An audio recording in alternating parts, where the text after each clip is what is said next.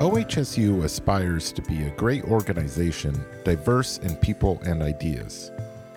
As part of ongoing efforts to improve the climate of inclusion, OHSU recently launched a campus wide initiative on unconscious bias.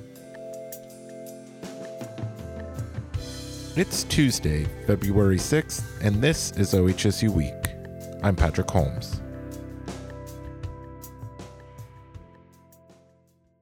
Tracy Lamb sat down with Dr. Brian Gibbs, Vice President for Equity and Inclusion, to learn more about the Unconscious Bias Initiative. Thank you, Dr. Gibbs, for being here today. First of all, briefly, what is the Unconscious Bias campus wide initiative and why is it taking place here at OHSU? The Unconscious Bias campus wide initiative is an effort to improve upon a climate of inclusion to really uh, take advantage of all the wonderful things that we do uh, as an institution and figure out ways in which we can do better. There are external threats to our values and day to day conflicts that just come about because of the ways in which we see and experience the world.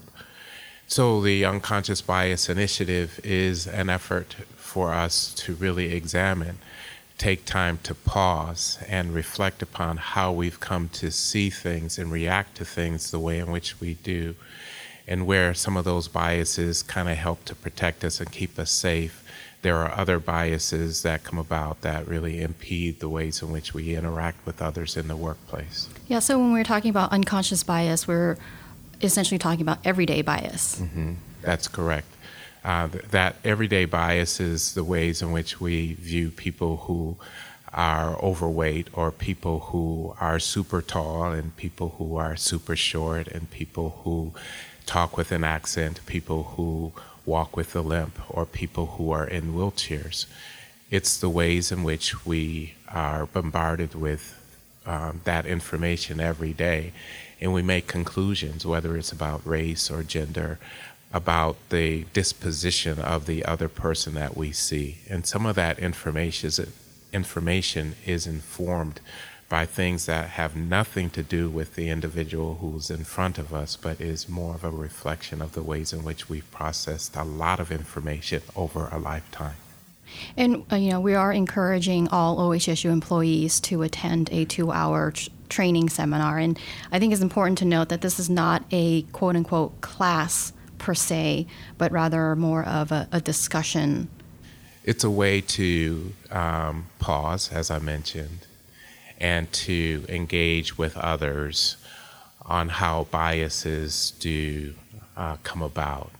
And individually, um, we come to work and then we engage with others, and sometimes those biases collude, and we begin as a group to see the behavior of one individual as being this, and everybody agrees, and and no one is checking in with why that person may feel isolated or respond in the climate uh, in such a way that they're less outspoken. And instead of checking in with that person to invite them into a discussion, they're oftentimes alienated and perceived to be difficult to work with, disconnected. And we, you, you know, go with a group think. And so it's with an opportunity as a group, as an intact group, to uncouple um, the dynamics in our workplace by looking at our individual contributions to to those dynamics, and then create an opportunity through dialogue to examine what those biases are, how they come about, and what things we can do collectively to mitigate against them and begin to practice once we leave the training. Yeah. And you touched on, on, on this already, but you know the goal is to have folks train as part of an intact work group. Why is it important for for employees to to train as a team or a work group? Because it's important for us to work as a team and to have performance metrics as a work group. When people are going through the training um, on their own, they don't come back to that group and, and meet with the same kind of experience as it would be to go through that experience together. Um, get a chance to, through that experience, um, exposure to our faults, our limitations, and to celebrate that we get there in different ways, but oftentimes in ways that really will not optimize our good intentions.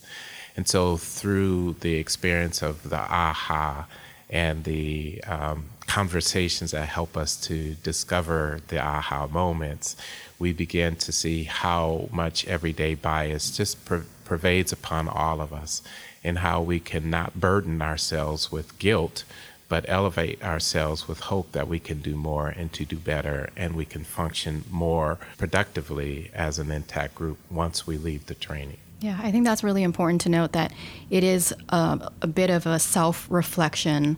And like you said, there's no, we don't want anybody to take away any sense of guilt after going through this training. So, what do you hope that people will take away most after this training?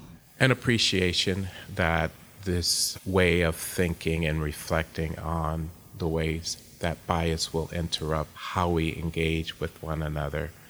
That through this training, an opportunity to expose ourselves to a tool. The tool is only going to be as good as we choose to utilize the tool, to practice the tool. Uh, it's a way for people to step back and say, My way of seeing things is not the only way to see things. And how can I just take a moment to pause and try to see a perspective that's not my own, but from someone that I can see, respect, and value who's front of me? And what does it take for me to see, value, and respect the person in front of me? And that's the pause. Because oftentimes we're very quick, based upon the way a person is dressed or is speaking, we're very quick to dismiss our ability to hear, listen, and learn from that person just because of the biases that we have. And this training is part of a broader initiative, correct?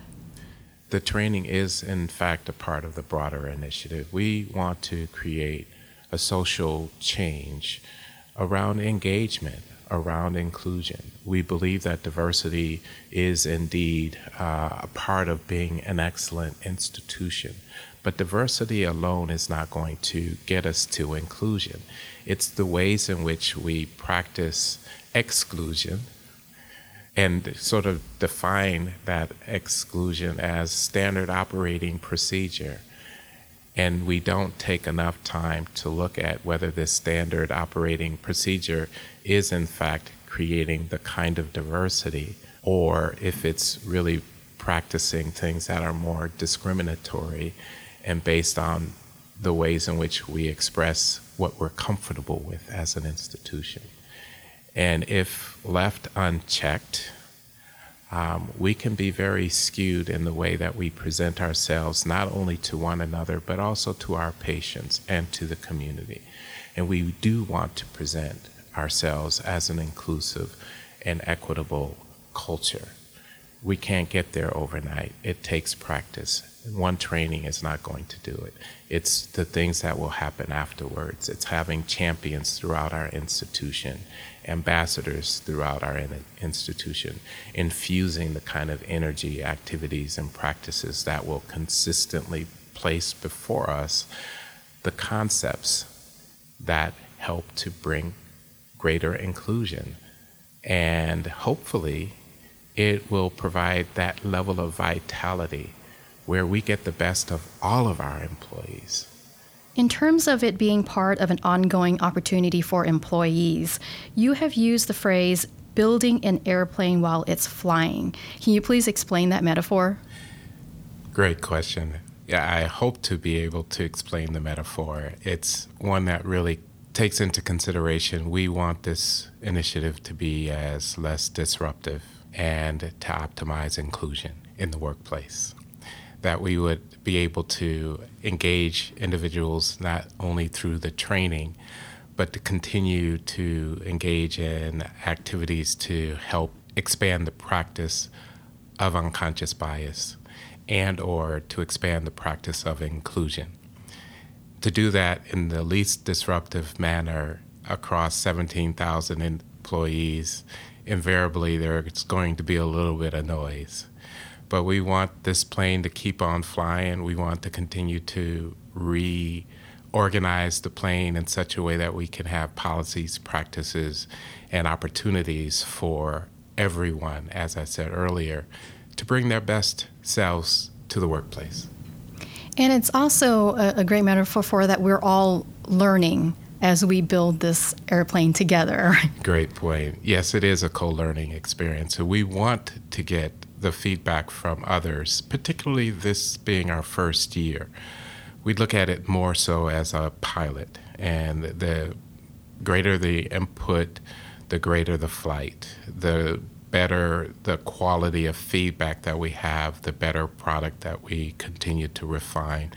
That we include so many different trainees in different areas of the institution. We want all those different uh, intact groups to have a really positive experience. And the only way we can do that is to invite the feedback. So, you talked about wanting feedback. How can people give feedback? Feedback can be offered via email at the UBCI at ohsu.edu. Again, that's ubci at ohsu.edu. Correct. And you know, I want to um, switch gears a little bit because some people have commented and wondered why we haven't used the terms discrimination or racism. Um, what is your response to that? Because implicit bias isn't just about racism.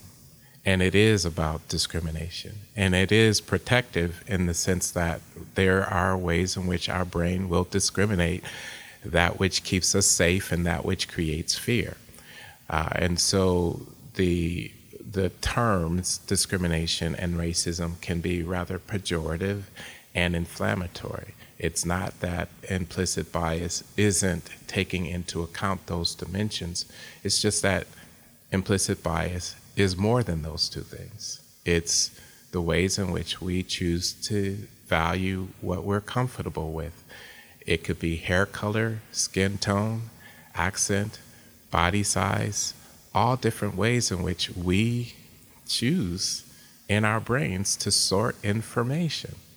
And so we have challenges here at OHSU that have to do with race. But it's not because we are intentionally practicing exclusion based on race. Intentionally, I stress. However, we do have data to suggest that there are groups, women and underrepresented minorities and, and staff, who don't have the same experience. And we want to figure out some of the reasons why and continue to improve upon it. I believe we have an incredible workforce and even more imaginative, creative uh, leadership team, and that which we can do more and to do better to, to maximize the potential of what people bring, no matter where they come to work every day, to do their job and to help OHSU be a better OHSU. And so I, I personally and professionally appreciate the concepts of discrimination and racism. And I believe that this initiative is going to address those dimensions, but so much more. And the hope of this unconscious bias initiative is to launch a culture change, which you've mentioned, where OHSU community becomes fully inclusive. What do you believe it will take to bring culture change? the aspirational vision of why culture change is important. The culture change that helps to promote inclusion so that we can attract the best and the brightest throughout the world and that we're not overlooking segments of our culture and or we attract them but we don't uh, enhance the opportunities to advance them into leadership roles and that it will take the the the leadership and long term sustained commitment. Um, where there is an ongoing learning, an ongoing practice, an ongoing level of commitment, and in, uh, to assure things a degree of accountability that we have board support, that we have the resources there, and there's constant justification. It's not something that culture change can happen overnight. OHSU has become OHSU over a span of time. Over that span of time, we have learned how to do more and to continue to do better by attracting the best and the brightest. In order to do that, you have to be a place of destination, and we continue to be that for our patients who are diverse. We continue to do that for the state of Oregon for the most part. But we are striving to become an even more present world class institution. And in order to do that, we have to attract the best and the brightest from throughout the world. Thank you, Dr. Gibbs. Thank you, Tracy. And welcome to OHSU. Thank you. OHSU Week is a production of Strategic Communications. This episode was edited by Josh Anderson and produced by Tracy Lamb.